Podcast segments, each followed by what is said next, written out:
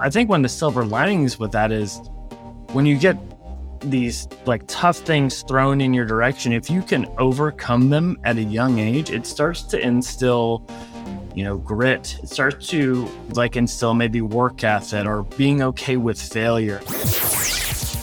If you have the potential of a product that has high repeat purchases where your lifetime value extends beyond that first purchase, the more you get this dialed in, the the more impactful all everything's going to be for your business. So when you start talking about your features, your benefits, the problem you're solving, and the, the tech specs around it, you're already going to have all that trust. Obviously, you can throw in like reviews and social proof and before and afters, but really understanding the problem and articulating that, um, that's one of the best things you can do for trust.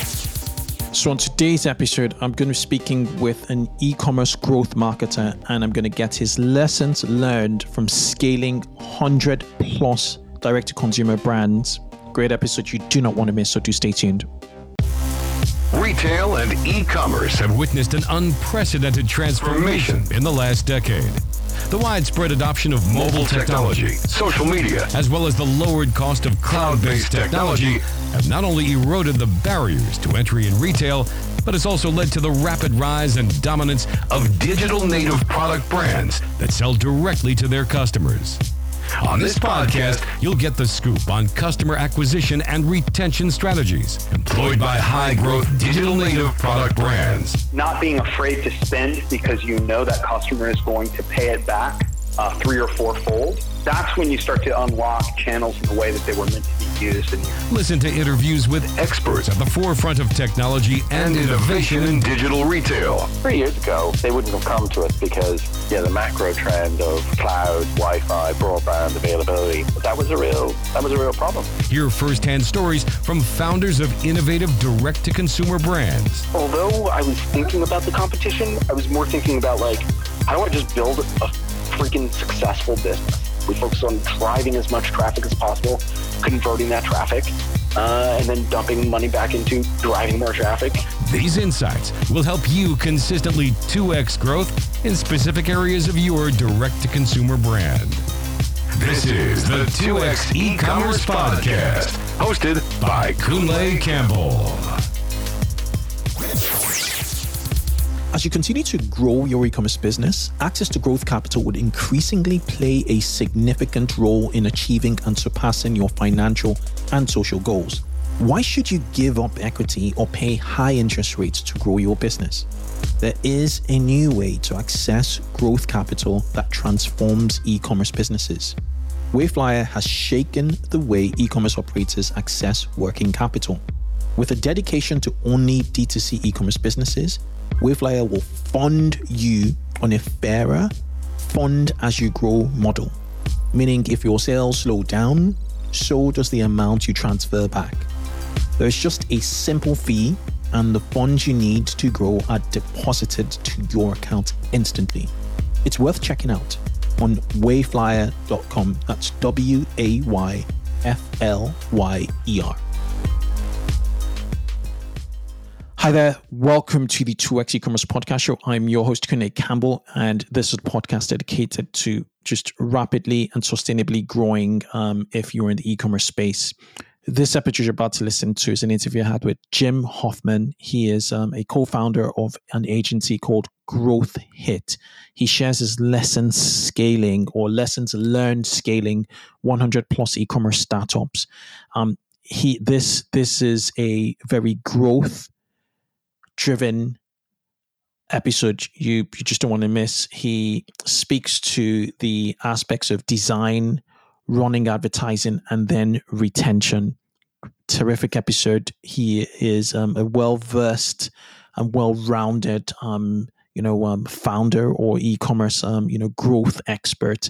And um, yeah he talked about impressive product launches you know they they they've been able to achieve and how to actually maintain that momentum through retention marketing. Um, he runs um, He's, he's he's he's operated he's run um, marketing campaigns for brands such as Kraft, Ministry of Supply, Uber Eats, and several other D2C e commerce businesses. what more can I say? Enjoy this conversation I've had or I had with Jim. Cheers. The 2x e-commerce podcast is brought to you by Klaviyo, the ultimate e-commerce marketing platform for email and SMS messaging.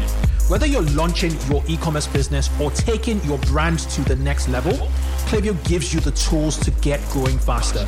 That is why it's trusted by over 50,000 e-commerce brands like Brooklinen, Non, and Chubbies. Build your contact list, send emails that pop, and create marketing moments that build valuable customer relationships over any distance. Get started for free today. Visit klaviyo.com forward slash 2x to create your free account. That is K L A V I Y O dot com forward slash 2x. Hey, Jim, it's an absolute pleasure having you on the 2x e commerce podcast. Kunle, thank you for having me. I'm excited to be here. I've been listening for a while. Well, thank you. Thank you so much. Right. Um, so Jim, you're you're you're founder CEO of Growth Hits. Um, you're uh, you're you're, you're more a, a growth agency from from what I gather, um, and what we've, we've briefly discussed on. And um, do you want to give a a one minute intro, quick intro about you and what you do at Growth Hits, please? Yeah, so I'm Jim Huffman, the CEO of Growth Hit, and we are a growth team for e-commerce companies where you're like, hey, I, I want to grow. I want to go from selling hundreds of products to thousands of products. We've got a 30 person team that, that can help. And we essentially do three things. One is bottom of the funnel. Do you have a website that can convert doing website design and CRO? We do paid acquisition on ads, and then we do email marketing and, and SMS, really trying to control the, the, the full funnel. And so we've been working on a growth program we've done now with over a hundred different companies. So yeah, we we're kind of nerds in the space. We we really love it. Interesting. So a, a team of thirty, and you've worked with with with, with over hundred brands. And how long have you been been operating for? Yeah, we've been around, you know, for a little over five years. The first few, to be honest, were just myself as a glorified consultant or freelancer. And in the past few years, I was like, you know what? Let's let's really go all in on this, and and that's when it's been fun to to build out a team um, and start to try and build the best in class uh, company. Okay, okay, makes sense, makes sense. Um, before we jump into, uh, because I, I really want to talk about what growth entails in, in 2022, given all the challenges and also opportunities um, from, from the past few years. Well, I, I want to find out more about you, Jim. Um, you know, um, I do you want to give me a bit of a background? So, you know, um, what was your childhood like? What what what, what were your teen years like? And um, you know, and, and how did that sort of just pipe into to, to you as an adult. So, so let's let's get back to to to to to to to, to Jim as a child, please. Yeah, um, I mean, had a fairly normal upbringing. I grew up in the suburb of, of Oklahoma City, but one thing that was kind of very impactful for me growing up was my, my, my dad passed away when I was seven of ALS, Lou Gehrig's disease, and you know that's hard for hmm. anyone to go through, much less when you're when you're seven. And so, a lot of issues came with that. Um, I got held back in school. I had a speech impediment. A lot, a lot of things weren't going in my favor. But I think one of the silver linings with that is when you get these like tough things thrown in your direction, if you can overcome them at a young age, it starts to instill you know, grit. It starts to like instill maybe work ethic or being okay with failure. And I, I see some of those things now as I am a Monday morning quarterback and how those informed how I do things as a business owner. And so for me, it was like being able to get my grades back up. I, I really gravitated towards sports and um, lo- loved the basketball and played that all through high school and got a scholarship to a small D3 school. I didn't take it, but um, but um, but yeah, that was kind of my childhood. Um, that that definitely informed probably the, the person uh, who who I became. So, Jim, it, it, sounds you had like you had a really tumultuous, um, you know, childhood, um, but you you seem to to have a focus, you know, on on, on finance. Was it because you were analytical? Um, how how did how did you sort of carve out that journey um, for for for, for yourself? Yeah, I always did better in, in math and with numbers than English. And that combined with being curious is is what I really liked about. And really it was a gateway into business and entrepreneurship is what led me down the path of finance. Mm-hmm. Uh, and, and then um, did you where did you study and um, you know how when did you get into the you know finance industry? Was it a, a clear pathway um, into into the finance industry? No i i was at the university of kansas where I, I took a finance class and there was some impressive stuff there with people in new york that would come back to kansas and teach. Uh, there was a hedge fund class and investment making class so i knew i wanted to get into that but my grades were I was like a 3.4 GPA, right? Um, I was also like working in college. So I would send letters out to all these investment banks and I got denied by essentially everybody. But there was one that would take a risk on me and, and I got that job in Dallas. And what's interesting, um, I was working there and in 2008, there was this huge, obviously like the, the economic crash and they laid off every analyst but me. And the reason why I definitely wasn't the smartest, I could count on my hand how many people are smarter than me. But I worked probably harder than anybody else, or I had more grit um, as far as I'd be working Saturdays and Sundays. So maybe that that's why they they held on to me. Hmm. Hmm. hmm. and 2008 was a tough time, and you know, um, there, there are echoes to, to to what we're facing now with with 2008 um, with the retention um, there, how long did you last? Um, what was 2000 and, and how did you get into marketing agency from finance? Yeah, I was so with this small investment bank, we're doing mergers and acquisitions, and I'd be in these rooms where someone's about to sell their company for, you know, 30 million, 100 million dollars. And it was eye opening because I'm in this room and I didn't want to be the investment banker or the lawyer in the room. I wanted to be on the other side of the table. I wanted to be that business owner. So for me, I was like, I'm in the wrong profession. And so that's when, you know, I, I made kind of the big leap going from finance to going into startups. And I, I found one that was out in New York that was about to launch in Dallas. And I kind of raised my hand, hey, I'd I'd love to take a crack at that. And so I had no idea what I was doing. And, and I jumped into it and got lucky mainly because they had an amazing product and we mm-hmm. helped grow. Well, I was the the main guy there. I we grew it in Dallas from nothing to like a hundred thousand customers, and then from that, I got to go to New York at, at, the headquarters and and work with like kind of the founding team to build it out. And then from there, I, I went to another startup um, and was able to you know grow that one to a, a million users. And that opened the door to start teaching marketing and work with some venture capital firms. And I started consulting on the side, and all of a sudden, I'm like doing more consulting than I am for my full time job. And it led to all of a sudden, I have an agency. So that was kind of the roundabout path of, of me starting Growth Hit. Fascinating journey, really, really fascinating, and, and I think you're you're you're now settled from a career standpoint. This is what you guys are doing full time. You've you've you've um, worked with about hundred plus um, e-commerce brands, and these are not you know, um, mom and pop or, you know, less in, in, in a less ambitious um, spectrum, um, you you guys have partnered with um, some some pretty impressive, um, you know, um, um, you know, um, e- well, incubators, startup incubators, not just e-commerce incubators, um, General Assembly, WeWork Labs, and TechStars. Do you want to sort of speak to the difference from a mindset standpoint from um, you know from a company that or a founder that wants to disrupt a you know a vertical or an industry to um, you know um, you know uh, an entrepreneur or, or, or, an e-commerce team that just wants to get a slice of of a market? Yeah when you're catching someone at an early stage when you're a, a, startup or starting something, you're you're default dead. You're default out out of business. You know, it's on some big company that already has revenue coming in. So from the start, you have to be ready to put in the time. That combined with not just make money, but you're trying to grow. You're trying to grow 10% month over month. And you have these huge goals and aspirations. So it's definitely a different type of team you're working with and it's a different type of playbook. to pull that off because usually time is your enemy so you're having to move very quickly and we've also worked with big companies like kraft has a disruption lab and we've worked with them but it's but when it's when a founder who's just cobbled together some money or raised that that seed or a round it's definitely in a, dis, a different pace and different type of persona that you're working with hmm. Hmm.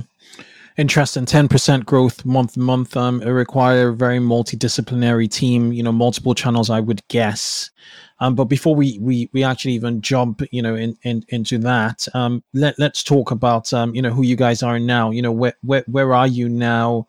Um, what's been the, the growth trajectory at, at, at your agency and, um, who, who are your sort of key players?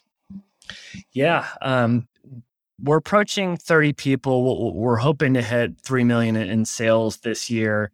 And some of the biggest levers for us is one, investing in our creative studio, because especially with consumer brands, whether it's your ads or your landing page, the bar keeps getting raised on creative. So that that was a big move for us. The the second is if you don't have a website that can convert, you really can't grow. So conversion rate optimization has enabled us to get our foot in the door and really, really prove ourselves. And the other thing with our agency, we're, we're not just trying to be like some 100 person agency. We actually, we believe if we're such a good growth team, why can't we grow our own products? And so we we have a startup studio that we're really trying to put our foot on the gas with. One is a productized service called One Day Design, where we design a, a landing page in 24 hours for Shopify sites. But the one we're really excited about is it's our D2C brand, Handsome Chaos. And so, you know, ask me in two years if this is a, a good move or not, because we we believe we know a lot on the marketing side of things. And so we're trying to put it to work with our own product super fascinating. Um, so you you you're actually incubating um, you know, um, consumer brand now. Yeah, and it, the way we started it was we actually would poll people based off of a problem. We spoke to a thousand guys, like, hey, do you have long hair and you don't have a product that works for you because it looks oily? Would you be willing to switch products to try ours? And we got 70% of people to respond, hey, I'd be interested. And then we set up a landing page we're able to get a thousand people on the wait list. Uh, we're like, hey, let's try and sell a product that doesn't exist. We're able to get 25 people to buy it. We had to refund them because the product didn't exist.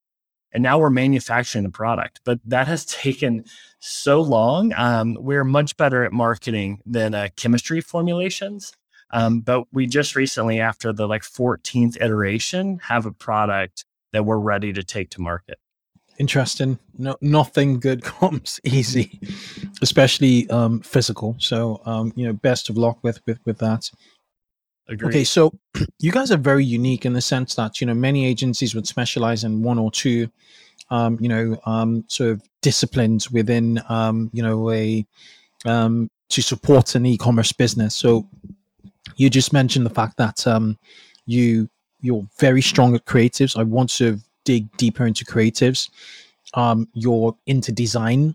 You're not just into design. You're into you know direct response design in terms of like CRO design in terms of you know um, ensuring people take you know the actions um, you you want them to take.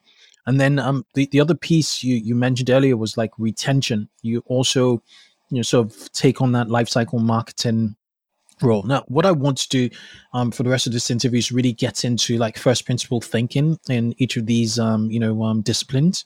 So we'll start out with creatives. How have creatives changed? Um, wh- why has the bar been raised? There's there's IGC, which is influencer, you know, generated content. There's UGC, which is user generated content or shopper generated content, and then there's you know um, content brands produce what should be in, in this age of TikTok, you know, Insta- Instagram Reels, Instagram, Facebook, what should be the focus um, or on, on creatives by brands to, to towards really, you know, um, you know, generating um, um, you know, um, interest that that results to to clicks and you know, hopefully sales. Yeah, and we've done so many experiments on this and things that have not worked because in a previous world you used to have to spend 20 to 50K on your launch video. you know, you're trying to recreate the Dollar Shave Club experience. And that could work, but that we've seen that flop so many times. And as people have become almost numb to that, we're seeing more transparency, more authenticity, more raw type of content work. And so to give more details on that, you know, like one very tactical thing is like something that does extremely well on TikTok that is user generated content when it's repurposed for Meta and Instagram performs extremely well. But let's talk about like how that has to be laid out. So the way we think about it is like who are we going after? You have different types of persona like the early adopter who is very much trying to solve a problem that's proactive. That's one persona. You have a second, which is a skeptic. They're like, they'll see something and they're already on their heels, like, no, no, no, I don't believe this. And then the third persona, you have this almost oblivious person. And you have to, those three different people, you have to talk to in different ways and how you get in front of them. One, it's problem solution oriented. The second is more around trust and quality. And the third which by the way, that oblivious person, that's who you should default to marketing. That's where you have to educate them on what this is, why they should care, and why now. And the best way to deliver that message where we've seen is getting someone else to talk about how amazing your product is in a in a content format that doesn't feel professional but it feels authentic. And so doing that narrative of storytelling, whether it's like introducing the category, because as one aside, anytime I'm a big fan of the book, The 22 Immutable Laws of Marketing. Chapter two is category creation. When you're going after this oblivious person, if you can anchor it around a category you're creating, a problem you're solving within that category, and why they should care. And if you can slice that up into 25 seconds, 45 seconds, um, where the product is the hero, that's when it's really magical. So I know that was kind of like very high level, but um, that's how we're, we're thinking about it. And so whether it's influencers or your customers or you're trying to do that yourself, that's been the stuff that works extremely well for top of funnel acquisition type of content. That, that makes a lot of sense. so the oblivious persona seems to be the most challenging, you know, of, of the three personas you, you you you alluded to. And you know, if you sort of um, you you hit the nail on the head, um, you're you're able to to to cater for all three. Um, I really like your point on category creation um, problem solving within the category and why they should care with your with your product being the hero. Um, it, it really boils down, as you you alluded to, to to this authenticity. Um, how should brands, um, w- you know, approach authenticity beyond, um, you know, having a an influencer, you know, kind of, um, you know, give a good testimonial review about you know you in, in an ad. You know what other um, cues or trails are consumers you know savvy consumers looking for to determine authenticity to first time you know brands that they they come across? Yeah i mean so many people i'm guilty of this as well. You just want to copy and paste what other great brands are doing. Like oh they're mission driven we're mission driven oh they're doing a community we're going to do a community and that might work. You might get lucky, but you have to just boil down to okay, why are we starting this? Do we have a true, like, authentic story of the founding story? Or second, do we have a, a real problem or even a silly problem that we're trying to solve and we want to rally around? And what is our voice? What is our tone? And being very honest with something that represent it, represents you because customers are smart they will dig. They'll go to your about us page. They'll poke around on social. And when they start to see you're just doing something as like a tactic that isn't true to you, they'll be out. They'll be they'll be out even before they can convert or do that that next purchase. And so really trying to figure out what makes sense for you because you can have anything, but you can't have everything. And you have to make that decision on the lane you want to pick. And it's so hard in the early days to be like, nope, I'm not going to niche down. I'm going to go to everything. But if you do niche down, if you do make that decision on where you want to play, what you want to be, and then say no to everything else, those are the brands that break out, right? Those are the brands that do something special. Let's take this quick break to hear from our sponsors. The subscription market is predicted to grow to nearly 500 billion by 2025. As a fast growing area in commerce, subscriptions hold tremendous opportunities to build a community of customers who share your values. Recharge is the leading subscription management solution helping e commerce merchants of all sizes launch and scale subscription offerings. Recharge powers the growth of over 15,000 subscription merchants and their communities, turning one time transactions into long term customer relationships. Whether you're a direct to consumer business or an omni channel brand, subscriptions strengthen the brand relationships with your customers and make it easy for customers to make repeat purchases. With subscriptions, merchants are able to experience predictable revenue, increased customer loyalty, and higher average order values. Turn transactions into relationships and experience seamless subscription commerce with Recharge. Get started today with subscription payment solution trusted by over 50 million subscribers worldwide by heading over to rechargepayments.com forward slash 2x. That is rechargepayments.com forward slash 2x.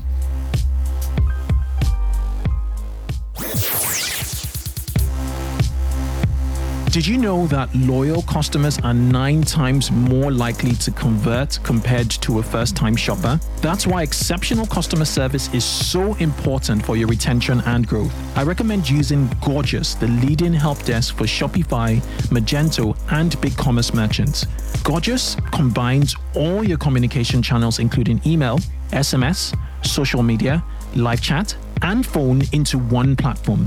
This saves your team hours per day and makes managing customer orders a breeze. It also integrates seamlessly with your existing tech stack so you can access customer information and even edit, return, refund, or create an order right from your help desk.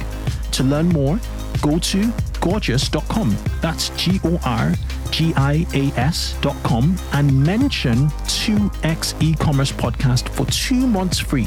That is gorgias.com for two months free. Just mention 2x e commerce. In regards to like platforms for for for, for, for gaining attention, um, what where is Facebook? Where's Instagram? Where where's TikTok? Um, uh, what, what's your channel mix at the moment at Growth Hit? Yeah, so let's talk about at a high level. What are your options if you want to grow? If you're a D2C brand, you have four options. You have paid channels that you can participate in. We'll talk about that. The second option is organic channels you could play in, whether that's, uh, that's SEO, um, content marketing, organic social. The third that you have is you can try and grow through virality or referrals. And then the fourth and final one is you can grow through partner channels, right? You're selling on Amazon, you're selling on wholesale. So brands need to be very intentional with the stage that they're at. What can they actually focus on and do extremely well? And for us, we have to be able to show ROI on the channels we're growing on. And so we, we don't do a lot of things that I recommend brands should do. Like we don't do SEO and they should definitely do that. We don't do PR, they should definitely do that. We don't do organic TikTok which brands should absolutely be doing from a brand awareness play. Um, for us, though, still the best channel to grow for paid acquisition, and this could change in six to 12 months, it's still Meta as number one for us, and then Google second. I mean, that can vary depending on the product category. Um, but that's absolutely the ones that are repeatable and scalable in an ROI positive way we are absolutely like have our finger on the pulse of like what's going on with TikTok and watching it there, watching the performance, but we're not seeing the scalability yet on the paid acquisition side, but but that can definitely slip. Um, so and, and the other call out is a lot of companies want to be diversifying to do so many channels at once where we see that being a mistake. Instead of trying to do everything, choose one master it, do it really well and scale it, and then move to the next thing. So until you're spending over 15 or 20K a month on ads, really figure out that one that works very well because you, we can look at a lot of this like top growing brands and they, they got to six, seven figures, usually on the back of one to two channels. Um, so that that's a common issue that we see. Yeah, interesting, interesting. I, I think you're you're you're bang on right in in the sense that um, you if you master one channel, then um, and you you you achieve scale, you know, um, achievable scale on, on that channel, um, then then you have um, you, you, you could have that conversation of moving to to the next channel rather than having to to to, to go to try so many channels. Um, and also interesting that um, Meta and um, you know Google come you know top of your list. So in the Google space, are you speaking to YouTube ads or Google search ads? Um, yeah, um, both actually. So with with Google, it's like okay, uh, yes, we have to protect our brand name where you're bidding on like your brand name, Handsome Chaos or whatever that would be. Then it's a question of okay, do we want to play in the competitive landscape where you're going after a competitor's name, which that can be a slippery slope when you play that game, and it's totally dependent on industry. Um, the third is you're looking at what keyword mapping should you do to drive the non-branded keywords you go after, like is it like, hey, you know, hair products for guys with long hair or dry shampoo for men, things like that. Google shopping, especially if you can really compete on price or, or do a category takeover, is huge. Um, and then YouTube. YouTube um, is really exciting whenever you're you, are doing kind of the bumper ads and you're pairing it with the, the videos that you want to be aligned with but video production for YouTube getting that right is in something that just being transparent, it's not something that we do, but we're usually getting that video content. And when it when you can get their attention in five seconds and get them to hang on, it's it's pretty magical. But that's something where we're looking to add to the roadmap. Okay, makes sense. Makes sense. And then Meta, uh, the big elephant in the room. Um, it's it's been through its its peaks and troughs, um, to to say the least. Where do you think it is in its journey now? Is it stabilizing? Um, what what what? I'd love to hear your thoughts. Yeah. So when the iOS 14.5 update happened, it just it rocked everybody, um, our our agency included. And what we did is we we actually invested five figures to there. There was the Facebook disruption team, the internal team at Facebook that would basically decide the algorithm. So we started working with someone that was a part of that team, um, and we've changed how we optimize our ads in four times in the past year. And just in the past four months, we've had some of the best success. And, and here's the reason why with the meta algorithm, you have like, you know, three to four levers you can pull. One is um, your targeting is one lever. The second is around your account architecture. The third is your copy, your offer, your positioning. And the fourth is your creative. And historically, interest based targeting was fantastic. Then it was lookalikes. But here's the truth like internally at Meta, they haven't updated interest based targeting in over three years.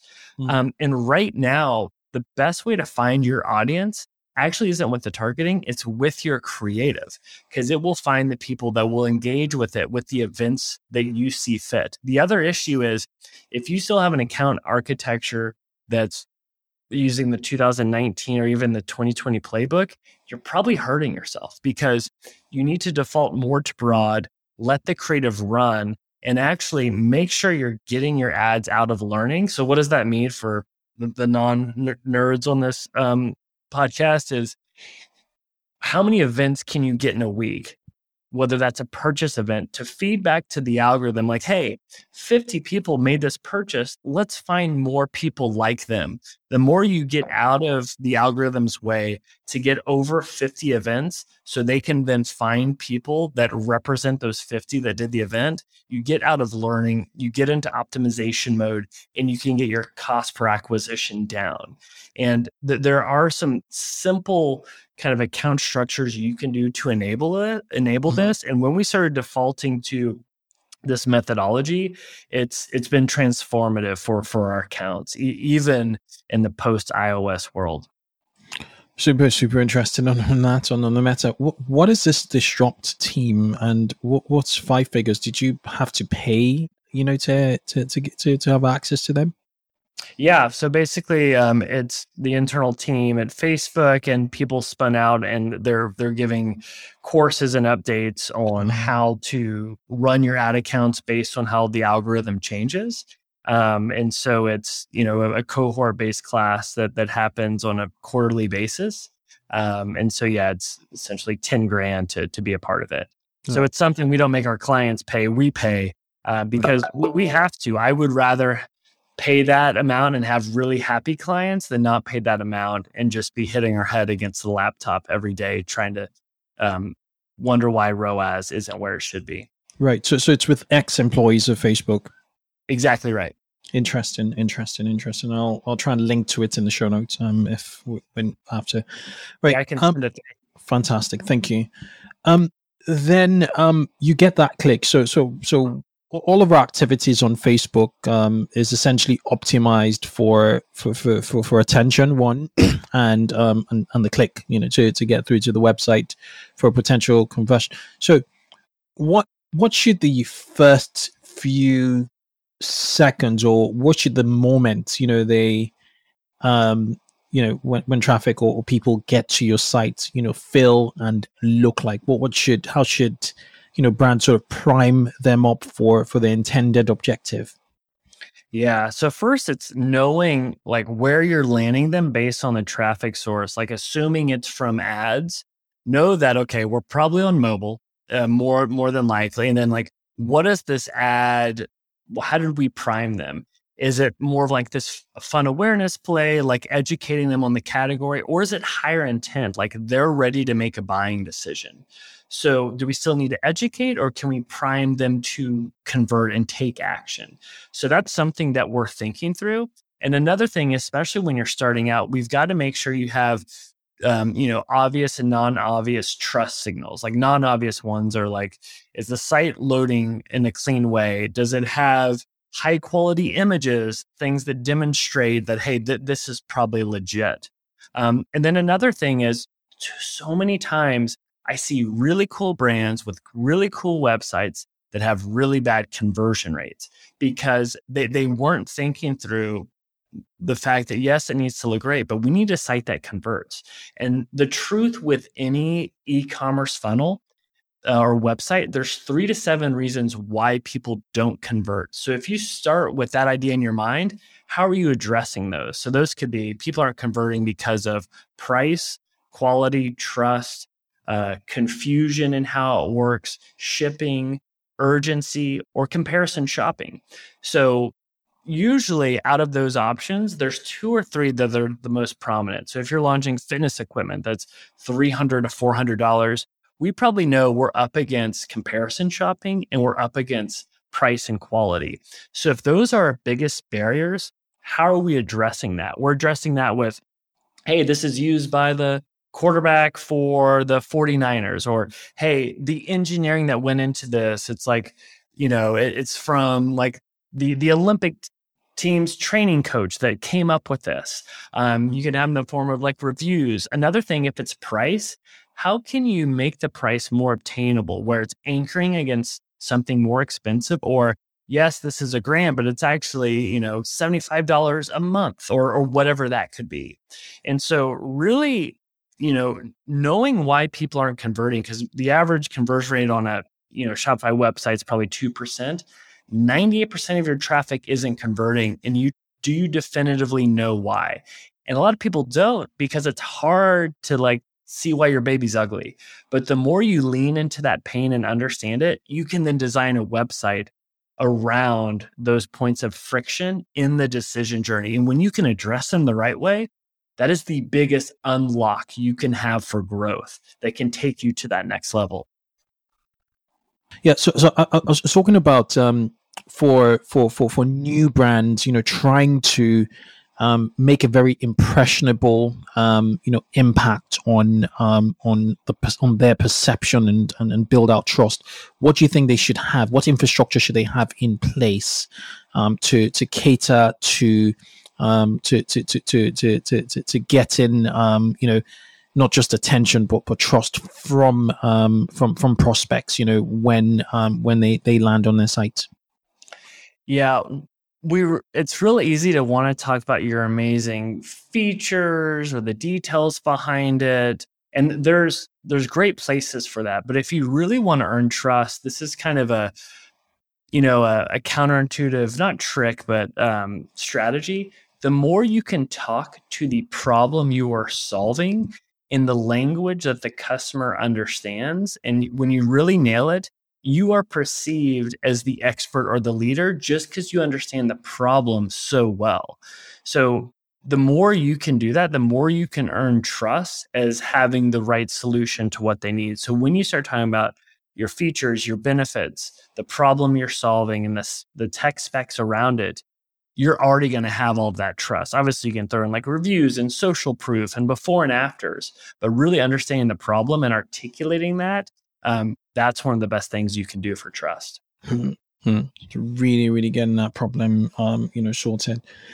Okay, and and then um, from a design perspective, um, what what should listeners be aware of um, from from web design and, and branding? Um, you know, so you, we, we, talked about you know the, the more CRO um, you know aspects, um, but, but from a design perspective, how how do you sort of build that out? Yeah. Um, first, from a uh, like site architecture, it, it's kind of simple. It's like how many clicks are they having to take to get a purchase? How are we trying to activate them? Whether that's you know through a quiz funnel, through subscribing, amazing navigation. So with that in mind, how does design play into that? If it's doing a quiz funnel, um, how do you actually make it fun and visual rather than text based? If we have a flat page, where they're going to one page where they can convert. We want to show that it's premium, but how can you also make it approachable and give people what they want, which is they want pictures in the wild, they want real people using it, um, seeing like other use cases of it. Because we struggle sometimes. We have some premium brands that just want the editorialized, beautiful shots.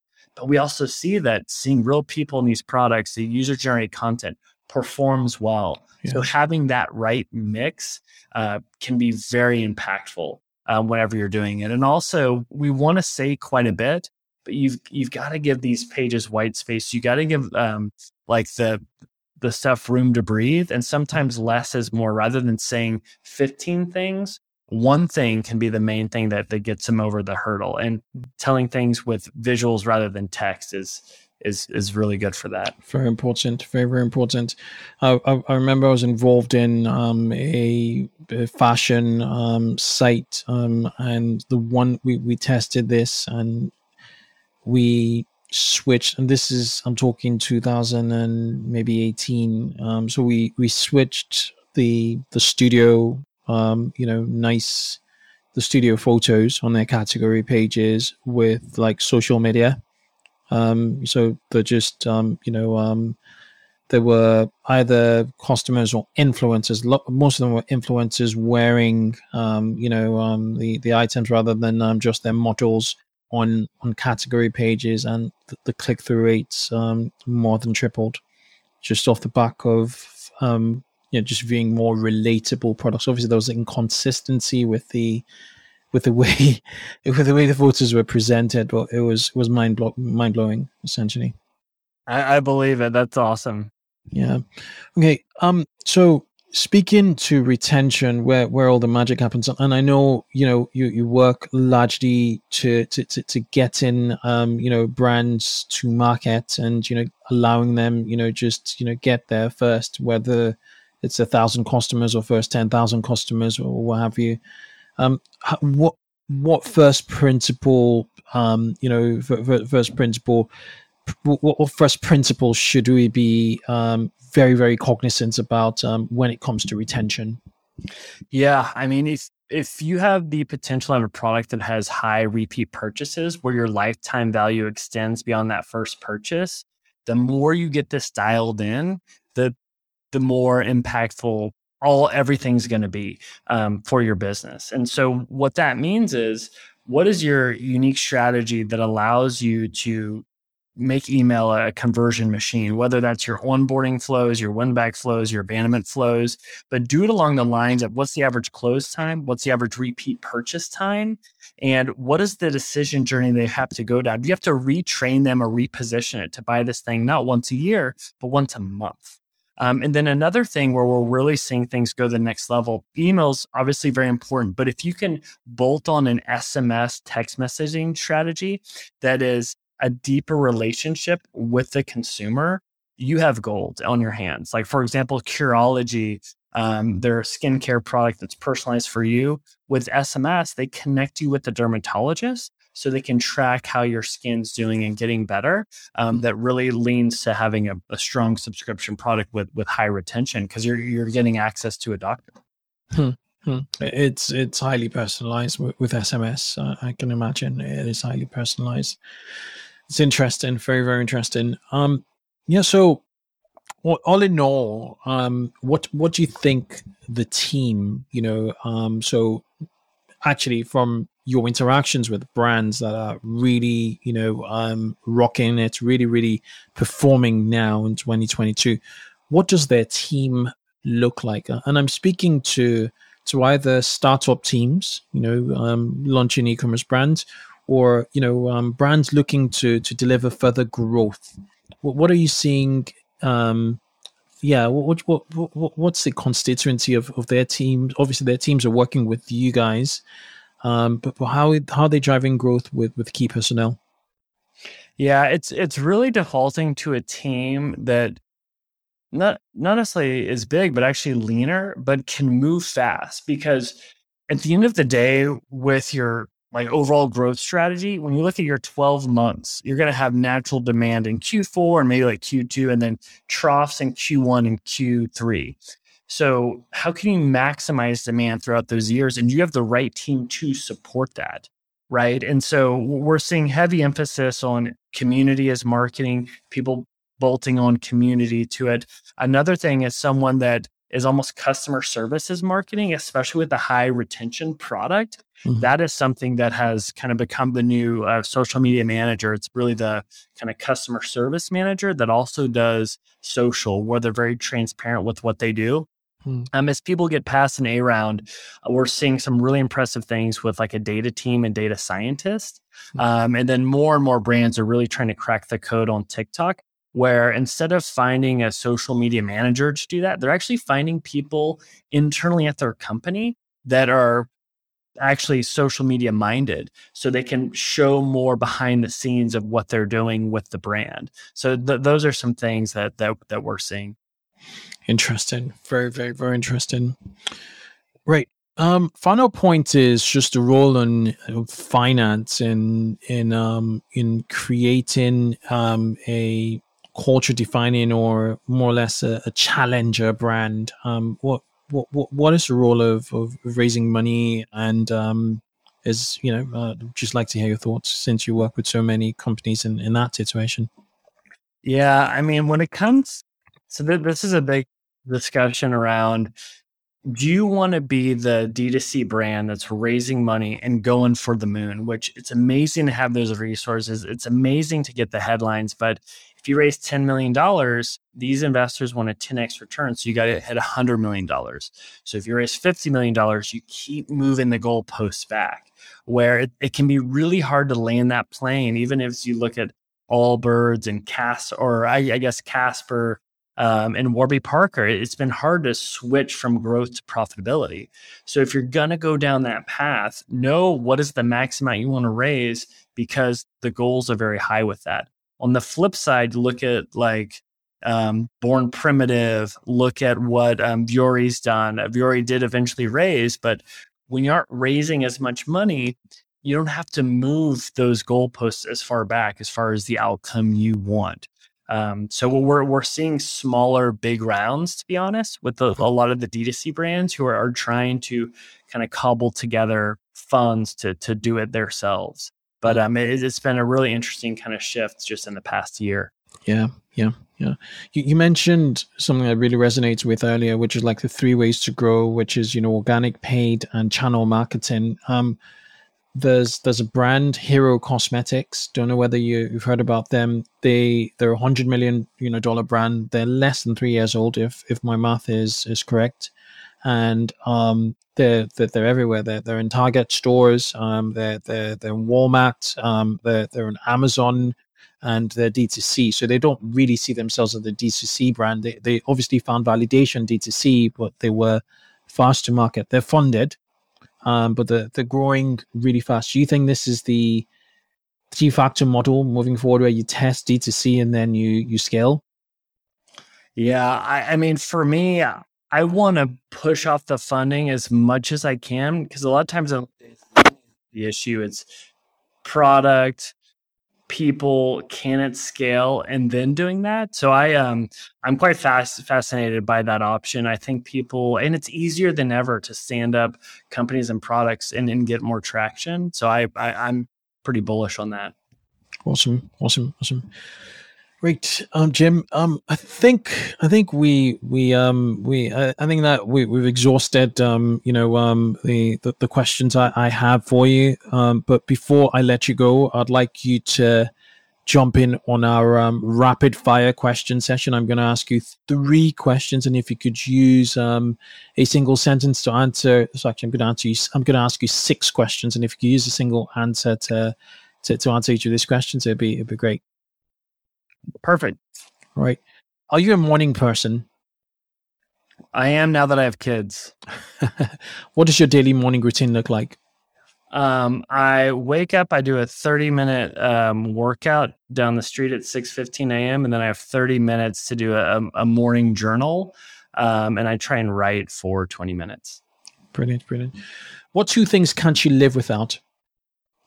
Oh my gosh. Um, my rad power bike that I just got, I'm I'm kind of obsessed with it. Mm-hmm. Um, and then um, I'm I'm kind of a, obsessed with um, my Vuori workout shorts. Mm. What book are you currently reading or listening to? Uh, Made in America, uh, the Sam Walton story. Okay, all right. Um, finally, what's been your best mistake to date? I mean, a setback that's given you the biggest feedback.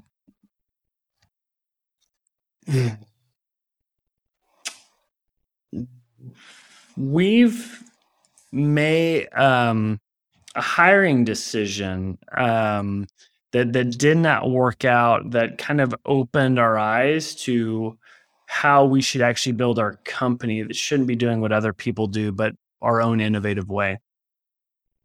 Interesting. Okay, right, Jim it's been an absolute pleasure having you um, to speak to, to, to to your story and that of GrowthHit, your your agency. Um, for those who want to find out more, you know about GrowthHit, um, I would drive them to growthhit.com with with two H. So it's G R O W T H H I T dot com. We'll link to it in the show notes. Are you guys active in any social media platforms? If if yes, um, which ones? Um, yeah, well, really, it's just we're kind of active as our in, as individual team members. I'm on Twitter at Jim W Huffman, and, and that's where we're the most active. Brilliant. Thank you for coming on the 2x e-commerce podcast, Jim. Kunle, thank you so much for having me. Cheers.